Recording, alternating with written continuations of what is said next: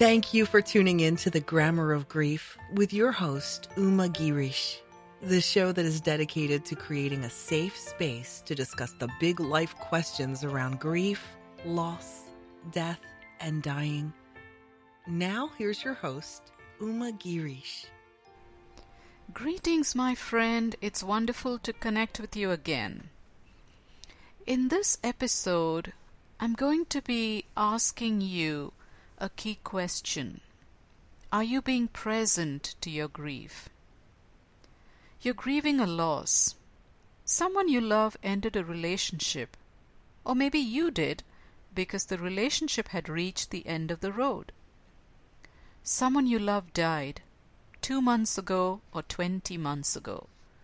The parent who taught you how to walk and talk doesn't even know your name today. Alzheimer's is making them disappear before your very eyes.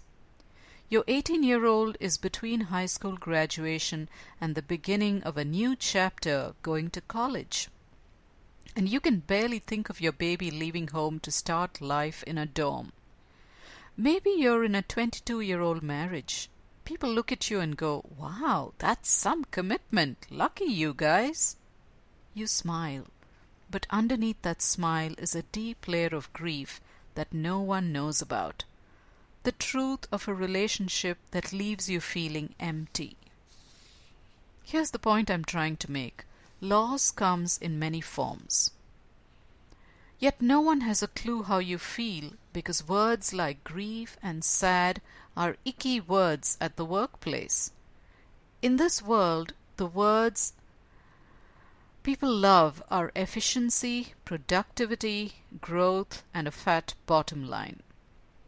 So you wear a smile and walk around all day pretending, pretending you're okay, pretending you're strong, pretending you have what it takes to hold it all together. But the grief is right there, like a thin layer of sadness that runs right below your skin.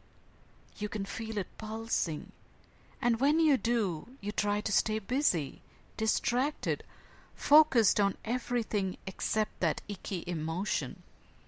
Because you're scared that if you allow yourself to feel, it could pull you under and drown you. How long will you hold the dam back?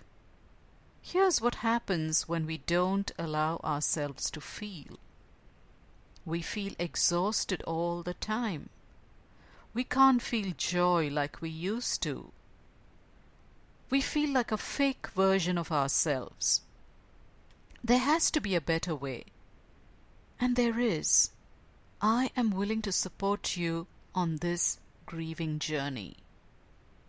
I guide spiritually oriented women who are grieving a loss. Whether you're grieving the loss of a loved one, the end of a relationship, the loss of a dream, or watching a parent die, you're just tired of hurting 24 7. My intention is to help you make peace with your pain so you can finally feel a sense of control over your lives. If that sounds like a good deal, find me on my website. Come over, talk to me on umagirish.com. You can find my contact form there and write me an email, or you can find me through Facebook. Either way, don't wait too long. Let's talk. Let me help you on your journey to joy, new beginnings, and a wholesome, healed life. Thank you for listening. I'll talk to you soon. Thank you for listening to the Grammar of Grief with Uma Girish. If you enjoyed the program, please leave a review and rating on iTunes. Connect with Uma at www.umagirish.com. That's U M A G I R I S H.com for grief guidance and inspiration.